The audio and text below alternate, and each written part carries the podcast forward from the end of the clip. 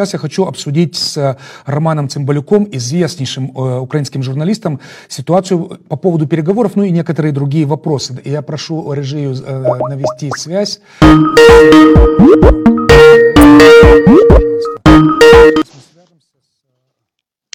Нашим гостем.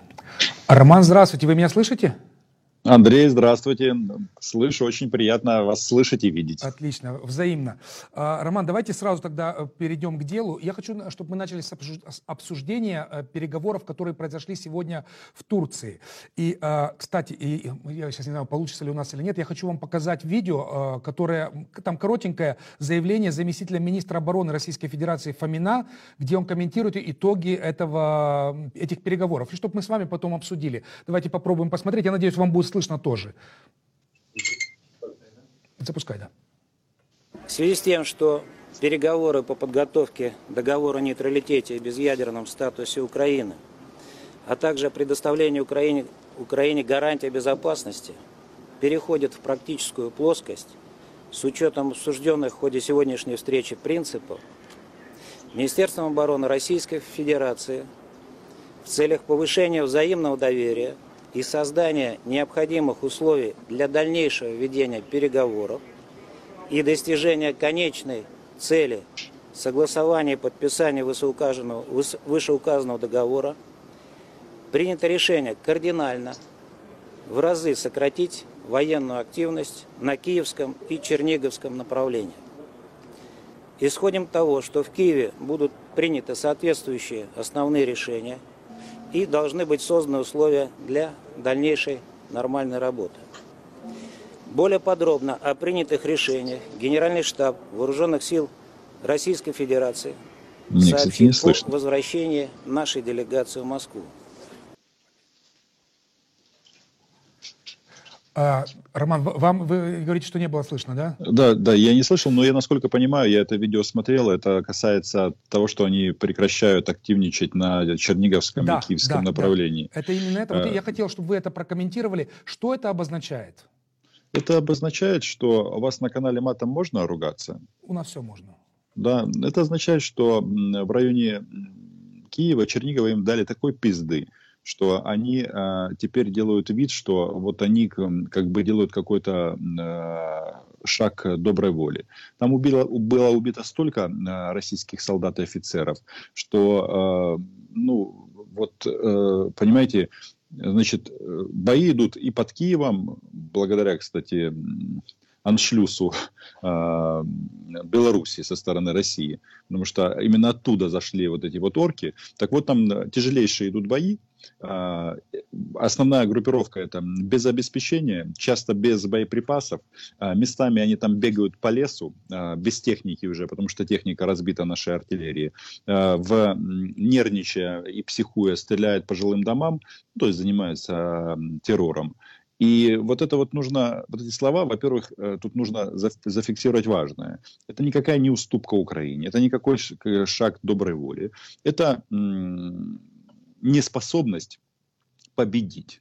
Я напомню, что 24 числа началась война, и первая, первая колонна пыталась пробраться в Киев 25 числа. Их зафигачили на проспекте Победы недалеко от моего дома.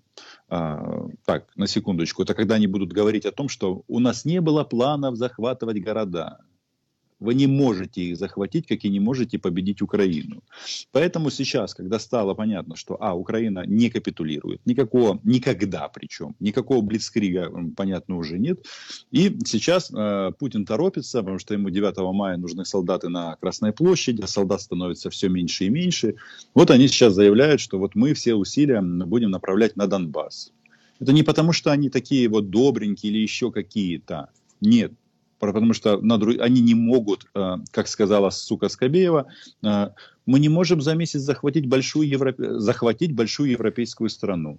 Поэтому для того, чтобы каким-то образом этот вопрос э, обосновать, надо им показать хоть что-то. Но в любом случае Путин уже проиграл. Даже в самых худших эм, сценариях развития событий, если, вот, ну, предположим, они восстановят контроль, оккупируют полностью Донецкую и Луганскую область, то тут возникает вопрос. Вот, наверное, э, Путину должны же задать э, его россияне, хотя они мертвы, могут они не задать. Просто я к тому, что это что? Они заплатили десятками тысяч своих солдат жизнями и ранеными для того, чтобы разрушить Мариуполь. Ради этого так, э, ну, если совсем э, просто. И не говоря уже о таких аспектах, как э, обвал экономики, санкции, там, ну и так далее, и так далее. А у них же падение только начинается. Они еще думают, что тут, вот тут мяукают, что вы будете наш газ покупать за рубли, там еще что-то. Еще пытаются колотить, колотить какие-то понты.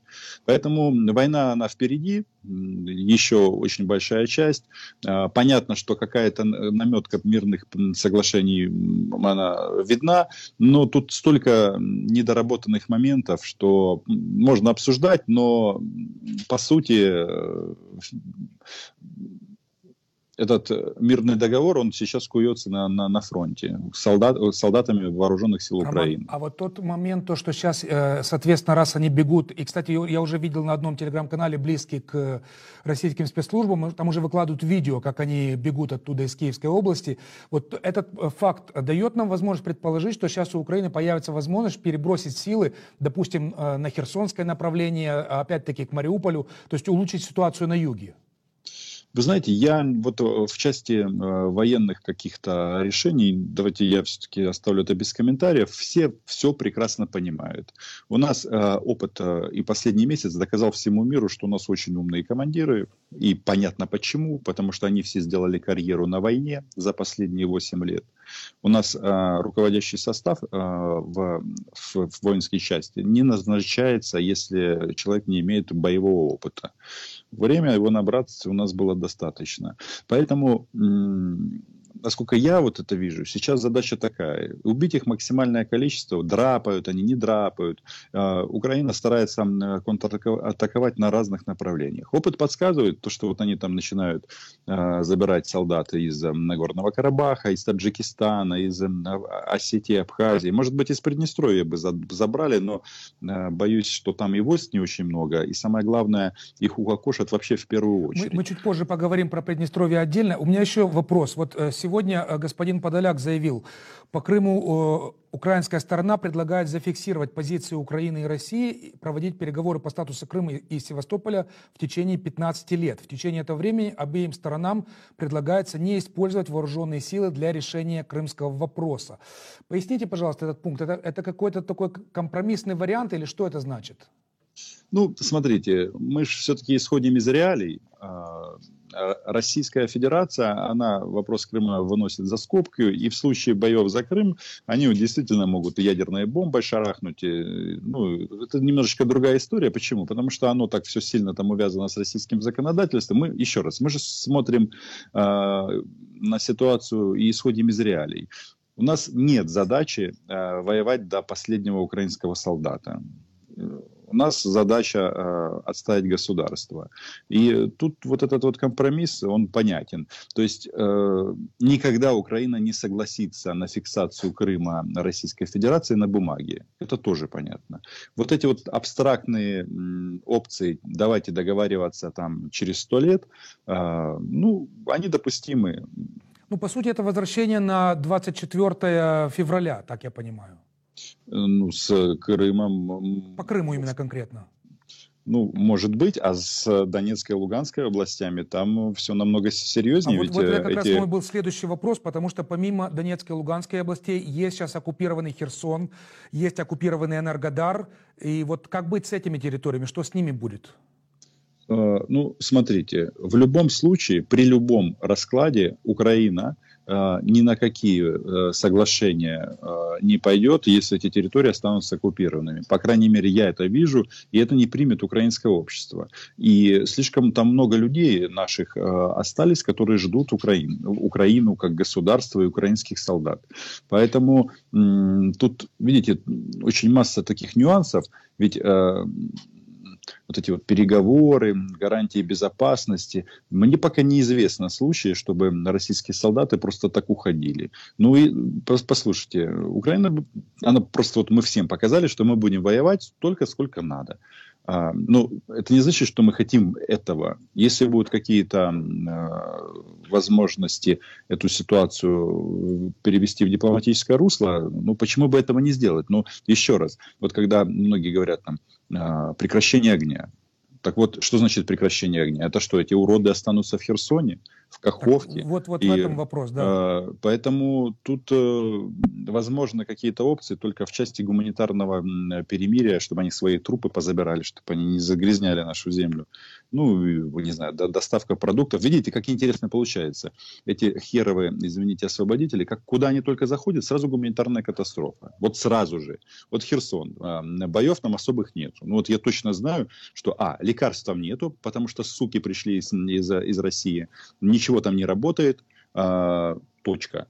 Ну, вот, вот русский мир. Теперь, внимание, вопрос. Кто в таком говне а, захочет жить? Ну, понятно, что никто. Поэтому ситуация сложная. И еще раз, вот эти вот переговоры, они типа первые конструктивные, где что-то там говорится о нейтральном статусе Украины, а Украина и так является нейтральным государством. Ну хорошо, давайте поговорим на тему, что мы не будем разрабатывать биологическое оружие. Да, давайте таки запишем в, в документах. Понимаете, нам несложно записать то, чем мы не занимались. Поэтому вот То есть ситуация... летучих мышей вы обещаете не выращивать? Э, я не знаю, я, если так будет э, продолжаться, я на балконе у себя заведу и мышей и буду выращивать. А когда надо будет выпустить их в Россию, то мы, мы скажем, это не государство, это занимался исключительно Роман Сымбалюк. Роман, а в принципе, вот э, про эти э, переговоры мы говорили вчера с одним вашим коллегой, тоже из Киева, журналистом известным. И он как считает, что это, ну, в принципе, переговоры не, не, не могут дать результата, потому что есть очень серьезные расхождения именно территориальные. Вот то, о чем мы с вами говорили. А, а нас, вот ваша позиция. Насколько вы верите, что можно через переговоры дойти до какого-то результата? Ну, это, э, результат будет, но не через, не через переговоры, даже не так, не только через переговоры. А, российская сторона, ну да, они драпают с севера Украины, бегут с, э, с пятки сверкают. Но вопрос в том, что никто не говорит о том, что будет прекращен огонь, в том числе Российская Федерация. То есть война продолжается. Я понимаю, что они хотят сконцентрироваться на других направлениях. Логика их ясна. Они хотят э, перегруппироваться, высвободить э, живое, живую силу, не знаю, там этих солдат своих. Это все, все понятно. Но э, это, это комплексная история. Мы зашли э, настолько далеко, что дипломатия, она будет формироваться по результатам войны. Я понял. Роман, давайте перейдем немножко к другой теме. Вы э, представляли Украину, э, работали в Москве какое-то время, и наверняка там общались ну, с э, разными, скажем так, людьми из... Э, элиты, если так можно выразиться, российской. Вот я хочу для себя понять, потому что, если честно, я в Москве был последний раз в начале 90-х годов, еще совсем молодым, и мне сложно представить, что у них там в головах творится. Вот ваше мнение, элита у них настолько же зомбированная, сколько этот глубинный народ, или там все-таки есть проблески разума? Ну, смотрите, я проработал в Москве 13 лет и 3 месяца, если не ошибаюсь. Так вот, а, на моих глазах произошел процесс, который можно если так политологически описать, фашизация России в принципе. Ну и как результат э, российского телевизора, и как результат российского общества. Что касается вот этих вот депутатов, э, там, политической элиты, как ни странно, они абсолютно все в Менько. А, ну, в части личного общения, то есть у них там... Э, то есть, вот извините, вот, вот то, что они на, на, на телеканалах исполняют вот этот цирк, вот как сейчас один там заявил вчера, что давайте бомбить Азербайджан атомными бомбами, там, и вот это все, это игра? А, тут э, это больница, там много палат, и там у разных э, разные диагнозы. Поэтому тут нельзя сказать э, конкретно обо всех. Я говорю о том, что в своей массе эти люди прекрасно понимают, что происходит, что они делают. Единственный вопрос в том, что они настолько в этой вертикали находятся, что э, у них не осталось права голоса, в принципе. Вот если вот парламент, возьмем парламент Молдовы, там всегда будет несколько голосов, там, и кто-то даже будет там говорить «Дадон, выйди вон», а кто-то говорит «Дадон, э, тебя уже зовут на Красную площадь». Вот у нас точно так же. В российском парламенте таких опций нет. Соответственно, они все э, очень четко своими э, местами, на которых они сидят, улавливают колебания из Кремля.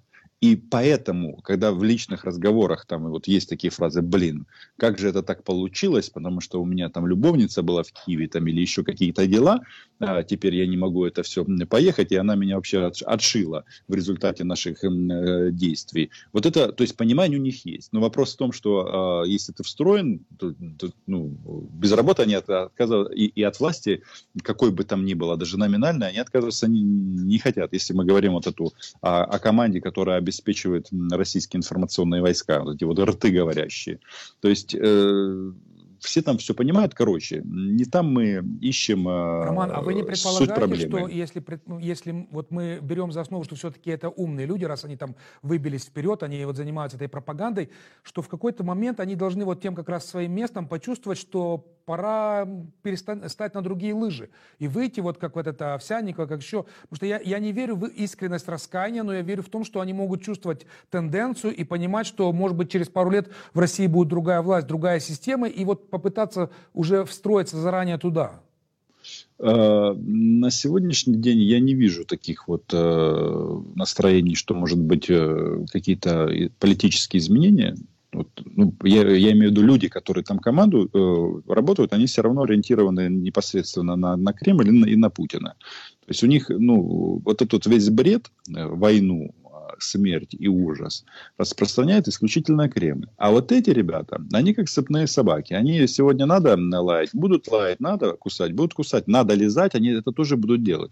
Причем с таким же умным видом и с а, правильными согласованиями слов а, и падежей.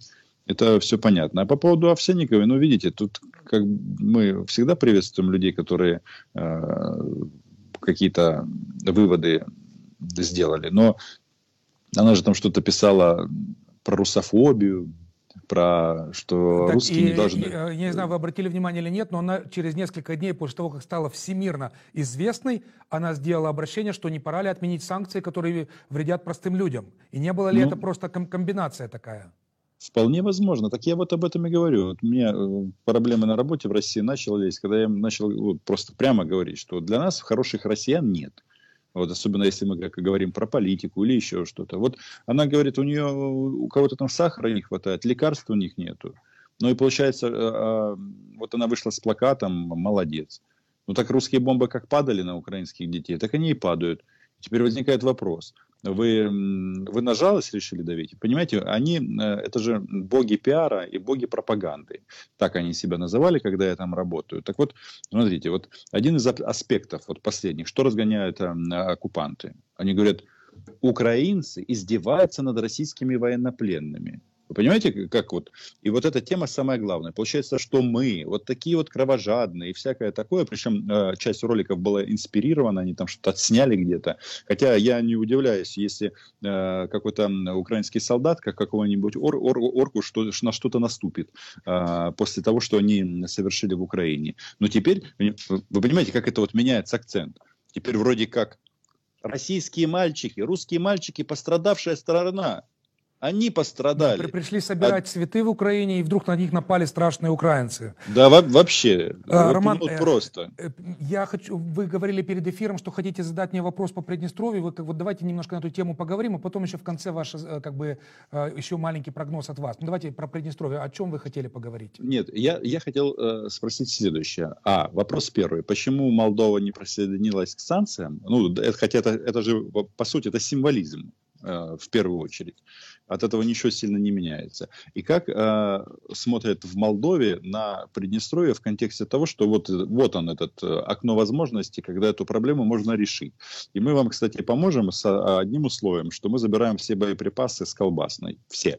А, а, а вы возвращаете свою территорию. Ну, это так, я э, предложение для размышления. То есть вопрос в том, что э, Молдове, молдаванам этот вопрос уже не болит и не важно, пусть они там себе живут, как 30 лет, да пусть и живут, а мы себе живем, как мы хотим. Европейская страна, без виз, там, ну и куча э, благ, открытый мир, э, румыны э, и Румыния как основной союзник, это все прекрасно понимают. Или все-таки есть какие-то другие размышления? Потому что, допустим, ну, у грузин тоже понятно, там правительство, которое смотрит Путину в рот сейчас, а, но Азербайджан посылает россиян на три буквы, ну, вместе с Эрдоганом э, в Нагорном Карабахе. Вот у меня вопрос был, как вот в Молдове э, э, реально обстоит дело с этим? Вы знаете, это очень сложный вопрос, потому что, если честно, я сам для себя не могу понять некоторые вещи, потому что я вот, э, наша общая знакомая, знакомая Марьяна Присяжнюк написала в социальных сетях, что э, у нее есть информация о том, что вот сейчас проходила вчера вот этот челлендж, как бы, европейский в поддержку Украины, концерт, и что Майя Санду отказалась записать свое приветственное слово, хотя там выступили очень многие президенты европейские, и вот, ну, окей, если выступает президент какой-то очень дальней страны от нас, э, а мы, Молдова, которая прямая граница с Украиной, она не захотела. Меня это очень удивило.